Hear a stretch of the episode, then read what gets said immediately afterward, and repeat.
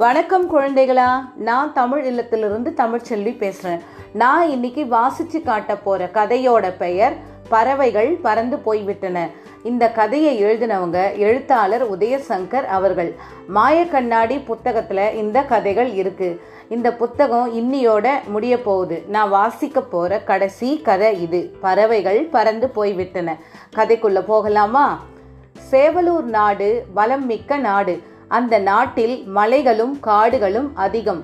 மழைப்பொழிவு அதிகமானதினால் ஆறுகளும் ஓடைகளும் குளங்களும் கண்மாய்களும் நீர் நிரம்பி வழிந்தன. அப்படி தண்ணீர் செழிப்பாக இருந்ததினால் விவசாயம் செழிப்பாக நடந்தது. விவசாயம் செழிப்பாக நடந்ததினால் நாட்டில் முப்போகமும் விளைந்தது. சேவலூர் நாட்டிலிருந்து விளைபொருட்கள் சுற்றிலுமிருந்த அனைத்து நாடுகளுக்கும் அனுப்பி வைக்கப்பட்டன. நாட்டில் செல்வம் கொழித்தது. மக்கள் ராஜாவைப் போல ஆடம்பரமாக இல்லாவிட்டாலும் மூன்று வேளையும் வயிறார சாப்பிட்டனர். சேவலூர் நாட்டில் தெருக்கள் சாலைகள் வீடுகள் எங்கும் மரங்கள் செழித்திருக்கும். எப்போதும் குளுமையாக இருக்கும். சூரியனின் ஒளி நாட்டினுள் நுழைய முடியாது. எங்கும் நிழல் கவிந்து ஆனந்தமாக இருக்கும். மக்களின் முகத்தில் எப்போதும் பொன்சிரிப்பு தவழும். கோபம் என்பதே வராது. எல்லோரும் ஒருவருக்கொருவர் உதவி செய்து கொண்டு மகிழ்ச்சியாக வாழ்ந்து வந்தனர். ஒரு நாள் சேவலூர் ராஜா அரண்மனை தோட்டத்தில் இரவு உணவுக்கு பின்னால் உலாவிக் கொண்டிருந்தார். அரண்மனை தோட்டத்தில் மருதம் புங்கை புலி வேம்பு தேக்கு மரங்களும் செடிகளும் கொடிகளும் பூக்களும் காய்களும் கனிகளும் நிறைந்து செழித்திருந்தது. குளிர்ந்த தென்றல் காற்றை அனுபவித்துக் கொண்டே நடந்து கொண்டிருந்தார் ராஜா. அப்போது அங்கு ஓங்கி வளர்ந்திருந்த மருத மரத்திலிருந்து ஒரு பறவையின் எச்சம் ராஜாவின் தலையில் விழுந்தது. ராஜா தலையை தடவினார். கையில் பிசுபிசுவென்று அந்த பறவையின் எச்சம் ஒட்டி கொண்டது அருவருப்பினால் ராஜாவின் முகம் கோணியது. அதோடு அவருடைய மேலாடையான தங்கச் சரிகை போட்ட உத்தரியத்திலும் கரையாகிவிட்டது. ராஜாவுக்கு கோபம் இன்ன மட்டுமில்லை. அப்படி வந்தது. உடனே போய் பன்னீர் கலந்த தண்ணீரில் குளித்தார். ஆனாலும் அந்த எச்சத்தின் நாற்றம் அவரிடமிருந்து போகவில்லை என்று அவர் நினைத்தார். உடனே அரண்மனை சோதிடர்களை அழைத்தார். இரவில் அவருடைய உச்சந்தலையில் விழுந்த பறவையின் எச்ச பலன் என்ன என்று கேட்டார். ஏற்கனவே அரண்மனையில் சொகுசாக ஐந்து வேலையும் தின்று கொண்டு ராஜாவுக்கு பல்லி விழும் பலன்கள் பூனை குறுக்கே போகின்ற பலன்கள் ஆந்தை கத்தும் பலன்கள் கழுதை கத்தும் பலன்கள் கரப்பான் பூச்சி பறக்கும் பலன்கள் கிளி கத்தும் பலன்கள் என்று எதையாவது சொல்லிக்கொண்டே இருப்பார்கள். எதுவும் இல்லையென்றால் கட்டங்களை போட்டு கிரகங்களின் பார்வை அது இது என்று சோதிடர்கள் பொழுதை கழித்து வந்தனர். இப்போது ராஜா கூப்பிட்டதும் ராஜாவின் தலையில் விழுந்த எச்சம் உச்சந்தலையில் விழுந்ததா? இடது பக்கமாக வழிந்ததா? இல்லை வலது பக்கமாக வழிந்ததா? அல்லது பின்தலையில் வழிந்ததா? என்று ஆராய்ச்சி செய்தனர். பின்னர் அவர்கள் எல்லோரும் ஒரே குரலில் அரசே ஒரு மிகப்பெரிய பஞ்சம் வரப்போகிறது. அந்த பஞ்சத்தினால் மனிதர்கள் மிருகங்கள் பறவைகள் பூச்சிகள் புழுக்கள் நீங்கள் நாங்கள் எல்லோரும் மிகுந்த கஷ்டப்பட போகிறோம். என்பதையே அந்த வெச்சப்பலன் சொல்கிறது அரசே என்று சொன்னார்கள். சேவலூர் ராஜாவின் முகம் வெளிரி போய்விட்டது அவர் உடனே சோதிடர்களை பார்த்து இதற்கு பரிகாரம் ஏதேனும் இருக்கிறதா? என்று கேட்டார். அதற்கு அந்த சோதிடர்கள் பறவைகள் இல்லாத நாடாக சேவலூரை மாற்ற வேண்டும் ராஜா. பறவைகள் இல்லை என்றால் எந்த பஞ்சமும் வராது என்று சொன்னார்கள். சோதிடத்துக்கும் அறிவியலுக்கும் தான் சம்பந்தம் கிடையாதே. அவர்களது சொற்களை ஆராயாத அரசன் உடனே ஆணையிட்டான். சேவலூர் நாட்டில் ஒரு பறவை கூட இருக்கக்கூடாது. சேவகர்கள் மரங்களிலிருந்து பறவைகளை விரட்டினர்.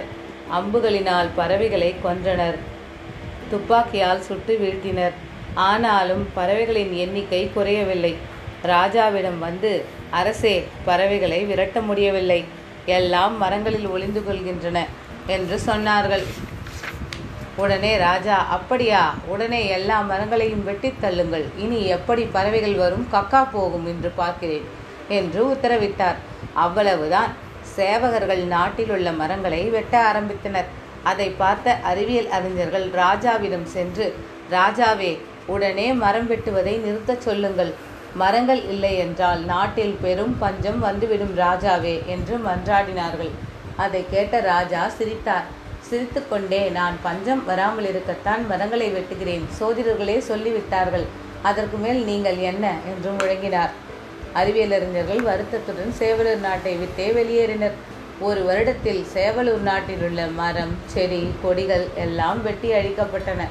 செங்கழுகு வல்லூர் செம்பருந்து கிருஷ்ணப்பருந்து மைனா காகம் சிட்டுக்குருவி படைக்குருவி பனங்காடை காடைக்குருவி கௌதாரி கிளி தவிட்டுக்குருவி தூக்கணாங்குருவி கருங்குருவி மணிப்புறா மாடப்புறா தவிட்டுப்புறா காட்டுப்புறா வீட்டுப்புறா மயில்புறா கர்ணப்புறா காட்டுக்கோழி நீர்க்கோழி உள்ளான் என்று எல்லா பறவைகளையும் கொன்றனர். வீட்டு கோழிகள் சேவல்களை கூட விட்டு வைக்கவில்லை. ஐந்து வருடங்களில் எல்லா பறவைகளும் அழிக்கப்பட்டன. சேவலூர் நாட்டில் மழை குறைந்தது. வெயிலின் தாக்கத்தினால் புதிய புதிய நோய்கள் உருவாகின. குடிநீர் பஞ்சம் வந்தது. வயல்கள் காய்ந்து கருகின. உணவு தட்டுப்பாடு வந்தது. மக்கள் பட்டினி கிடந்தனர். நாடு பாலைவனமாகிவிட்டது நாட்டில் பஞ்சம் தலைவிரித்து ஆடியது. மக்கள் உயிர் வாழ்வதற்காக போராடினார்கள். ஒருவரை ஒருவர் அடித்தனர். அன்பில்லாத உலகமாக சேவலூர் நாடு மாறிவிட்டது. பிழைப்பிற்காக மக்கள் கூட்டம் கூட்டமாக வேறு நாடுகளுக்கு சென்றனர். பஞ்சம் மெல்ல மெல்ல அரண்மனையை நோக்கி நகர்ந்தது. அரண்மனையில் ஏராளமான பொன்னும் பொருளும் இருந்தும் உணவில்லை. அதுவரை அந்த புறத்தில் குளிர்பதன அறையிலேயே இருந்த ராஜாவுக்கே ஒரு நேரம் உணவில்லை. ராஜா அரண்மனையை விட்டு வெளியே வந்தார். பார்க்க சகிக்கவில்லை. நாடு சுடுகாடாக இருந்தது. அப்போதுதான் அறிவியலறிஞர்கள் சொன்னது ராஜாவின் ஞாபகத்துக்கு வந்தது. உடனே சேவகர்களை அனுப்பி அந்த அறிவியல் அறிஞர்கள் எங்கிருந்தாலும் அழைத்து வரச் சொன்னார். சேவகர்கள் அறிவியல் அறிஞர்களை அழைக்கப் போகிறார்கள் என்று தெரிந்தவுடன் சோதிடர்கள் ராஜாவிடம் வந்து ராஜா இந்த பிரச்சனைக்கு சோதிடத்தில் என்ன சொல்லியிருக்கிறதுன்னா? என்று எல்லோரும் ஒரே குரலில் பேச ஆரம்பித்தார்கள். ராஜா உடனே கோபத்துடன் தன்னுடைய படை வீரர்களிடம் ம் இவர்களை நாடு கடத்துங்கள். இன்னும் பத்து வருடங்களுக்கு இவர்கள் சேவலூர் நாட்டினில் நுழைய தடை விதிக்கிறேன் என்று கட்டளையிட்டார். சேவலூர் நாட்டு சேவகர்கள் அறிவியலறிஞர்களை தேடி கண்டுபிடித்து கூட்டிக் கொண்டு வந்தார்கள். சேவலூரில் இப்போது லட்சக்கணக்கான மரக்கன்றுகள் நடப்பட்டுள்ளன. வெள்ள முழுக்கும் மகர் மரக்கிளைகளில் பறவைகள் ஒவ்வொன்றாய் வந்து உட்கார தொடங்கியுள்ளன. மழை மேகமும் இப்போது சேவலூர் நாட்டின் மீது உலவுகிறது.